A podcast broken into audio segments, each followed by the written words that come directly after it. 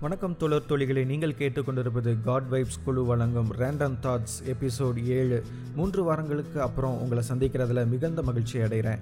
இன்னைக்கு நம்ம கொஞ்சம் வித்தியாசமான காரியத்தை பற்றி பார்க்கலாம் அப்படின்னு நினச்சேன்.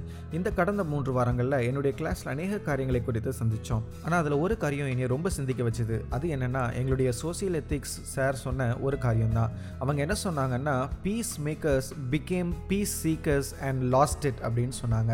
சமாதானம் பண்ணுகிறவர்கள் சமாதானத்தை தேடி ஓடினதால் சமாதானத்தை இழந்து போனார்கள் அப்படின்னு சொன்னாங்க.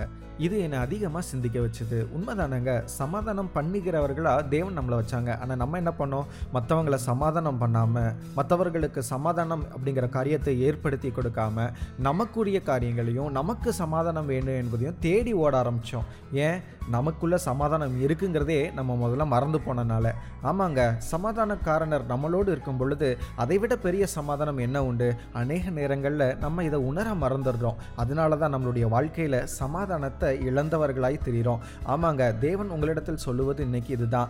உங்களுக்குள்ளாக சமாதானம் உண்டு. அதை நீங்கள் தேடுங்கள் அப்படின்னு ஆண்டவர் சொல்கிறாரு ஒருவேளை சமாதானம் இல்லாமல் சமாதானத்தை தேடி ஓடிக்கொண்டிருக்கிறவர்களாக நீங்கள் இருந்தீங்கன்னா இன்று முதல் மற்றவங்களுக்கு சமாதானம் பண்ணுகிறவர்களாய் நம்ம மாறுவோம். மற்றவங்களுக்கு சமாதானம் பண்ணுகிறவர்களாய் நம்ம மாறும் பொழுது மத்தையு ஐந்தாம் அதிகாரம் ஒன்பதாவது வசனத்தில் சொல்லியிருக்கிறபடி நம்ம தேவனுடைய புத்திரராய் வழங்கப்படுகிறோம். போன வாரம் நடந்த ஒரு சம்பவத்தை உங்களோட பகிர்ந்து கொள்ளலான்னு விரும்புகிறேன் என்னுடைய தோழி ஒரு லேப்டாப் வாங்கணும் அப்படின்னு ஆசைப்பட்டார் அவங்களுடைய பெற்றோரும் அதற்கு சம்மதம் தெரிவித்து ஒரு நல்ல லேப்டாப்பாக வாங்கலாம் அப்படின்னு சொல்லி அவங்க அதுக்கு பிரயாசப்பட்டு கொண்டு இருந்தாங்க.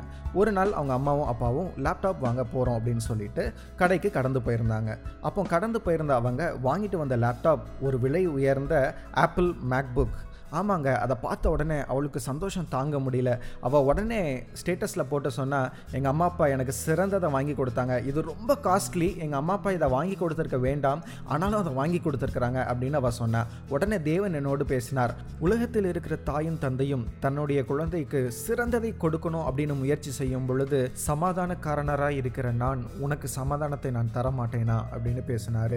நம்மளுக்கு தகப்பனாக இருக்கிறவர் சகலத்தையும் உண்டாக்கினவர். அவர் நமக்கு எல்லாத்தையும் கொடுத்துருக்கிறாருங்க. ஏன்னா நம்ம அவருடைய புத்திரர்கள். அதனால் நம்மளுக்கு தேவன் கொடுத்ததை தேடி ஓடாமல் அதை மற்றவர்களுக்கு கொடுக்கிறவர்களாய் மாறும் பொழுது தேவன் நம்மை அவருடைய புத்திரர் என அழைப்பது மாத்திரமல்லாது அவருடைய அனைத்து காரியங்களையும் நமக்கு சொந்தமாய் ஆக்கி கொடுக்கிறார். அதனால் சமாதானத்தை தேடி ஓடாமல் சமாதானம் பண்ணுகிறவர்களாய் நம்ம மாறி தேவனுடைய புத்திரர்களாய் வாழுவோம்.